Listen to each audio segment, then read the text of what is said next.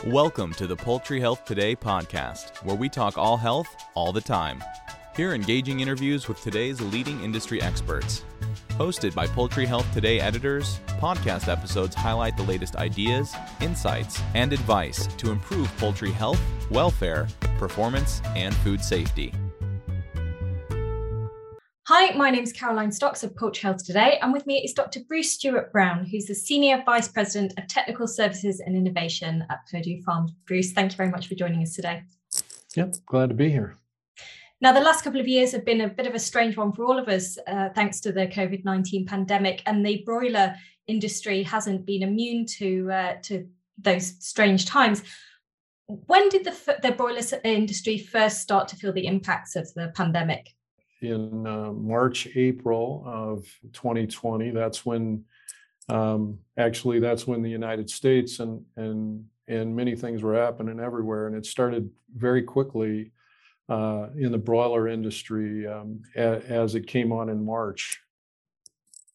And how did those uh, how did those effects play out? Was it was it uh, demand straight away from from food orders being down, uh, retail? What what was the impact? It started with uh, supply chain. Um, you know, and and and people saw this. I'm I'm sure the food service, uh, food service restaurant kind of um, um, business completely plummeted, like eh, um, in an in amazingly quick um, decrease of of business in the food service area, and then kind of weirdly or or maybe understandably at the same time the retail sector exploded to uh, to the high side. And and that becomes very complicated for for the poultry industry poultry industry companies. So when food service goes down the food service plants got chickens coming at them uh, still from from being placed and they got no place to go with them and, and yet tray pack is uh, really accelerated to, uh, but you can't kind of get the bird in the right place in the right plant. So, what actually happened then? How did the industry react?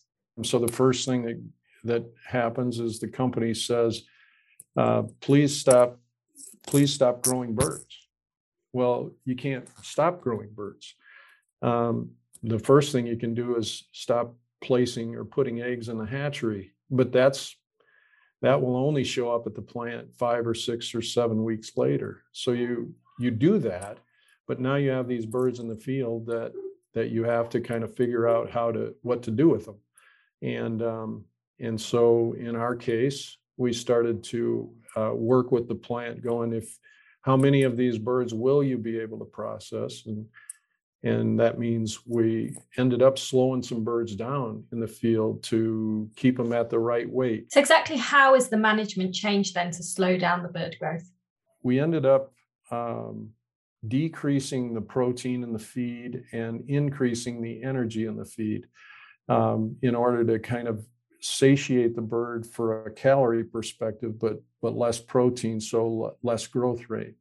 And we changed some management things as well. We um, ended up kind of um, changing the lighting um, programs so that they had more dark. Activity was um, controlled a little bit more. You know, typically the feed for this kind of bird is pelleted so that it's easy for them to grab onto. We ended up crumbling feeds that we don't normally crumble in order to kind of slow down consumption. And in some cases, we uh, you know slowed them down 10 days. It took them 10 days longer to get to their target weight which gave the plant a break it allowed the plant to to to kind of uh, be able to operate a little bit more successful. You mentioned there um, giving the, the processing facilities a bit of breathing space. Was there a real issue in terms of um, staffing shortages? Did you have any problems there?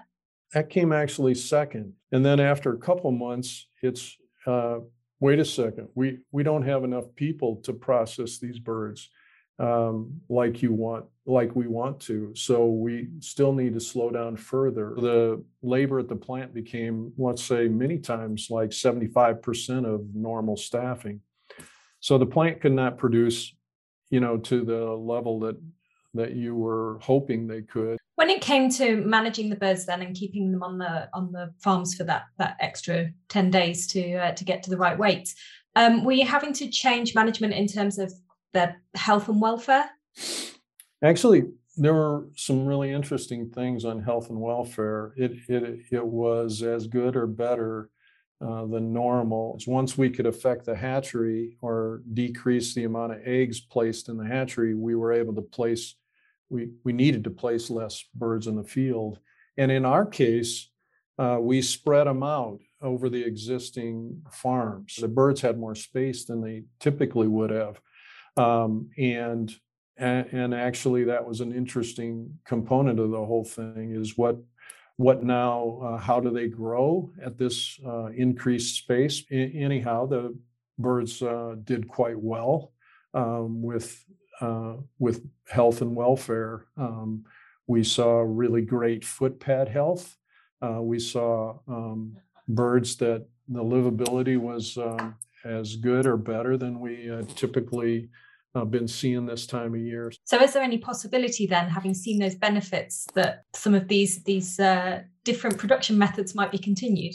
I do think that, in general, the industry needs to continue to look at density date placement density, and and of course we are. We've we've uh, been um, increasing uh, the amount of space in chickens for the last five years, trying to understand, you know, the net benefit to the chicken as well as as figuring out how to then pay the farmer for the less number of chickens that you put on the uh, farms. We feel real strong about this. You need to constantly look if you're maintaining the and or um, uh, paying attention to the needs of the bird um, as it as it evolves. So, in terms of um, U.S. producers, how did they cope through all of this? Um, did many lose their operations?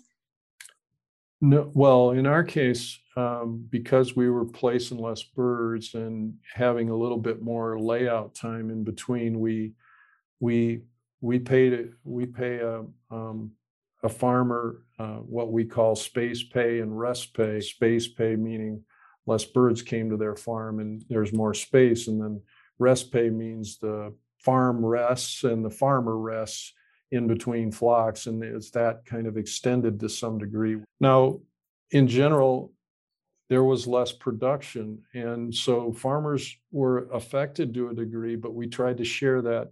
Um, share that pain with them. And we we did uh, have a pay cut uh, during the uh, pandemic associated with uh, that time period because we felt like that was a, a fair thing to do. It wasn't business as usual, uh, but having said that, farmers. Um, farmers farmers appreciated a number of things as we went through this and we surveyed them uh, several times one is they appreciated not not having to depop depopulated on their farm and they appreciated the support and the kind of communication. Now, you also looked at, at salmonella reports um, and the impact of the pandemic. What have you discovered there?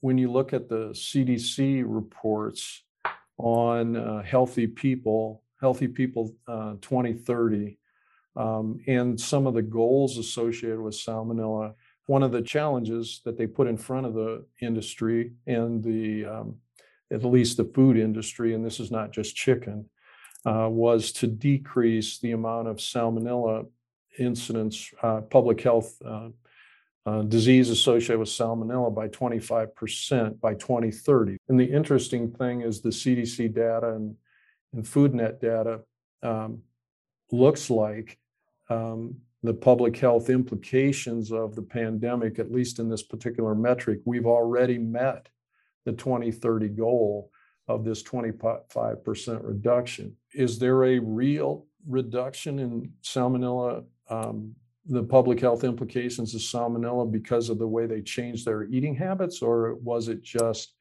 their practices associated with going to the doctor for things other than COVID, which both probably need to be really studied?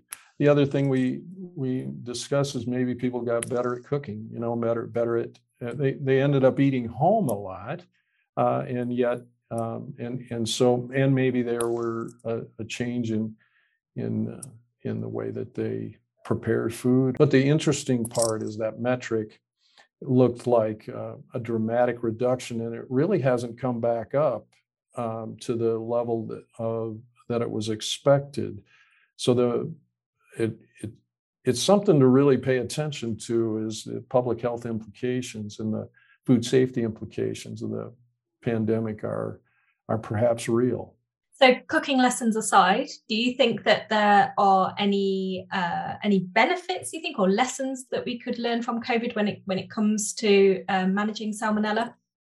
Well, one of the things I I have always believed in is that that the probably number one best salmonella and maybe food safety intervention on a broiler farm is is dry litter is to is to dry the facility out and um, and and that's been a focus for us because I always also thought then that footpad health and salmonella carriage would be um, a couple metrics that would relate to each other. So more layout, less density gave us drier litter, better footpads. And I do think that's a kind of a further test. It's not really new. Uh, it's just interesting to see it and to think about it and to pay attention to it and and to kind of further um, um, emphasize the need for for for litter care. Thanks for listening to the Poultry Health Today podcast. To get the latest news and interviews delivered to your inbox twice a week, subscribe to our e-newsletter by visiting poultryhealthtoday.com/join.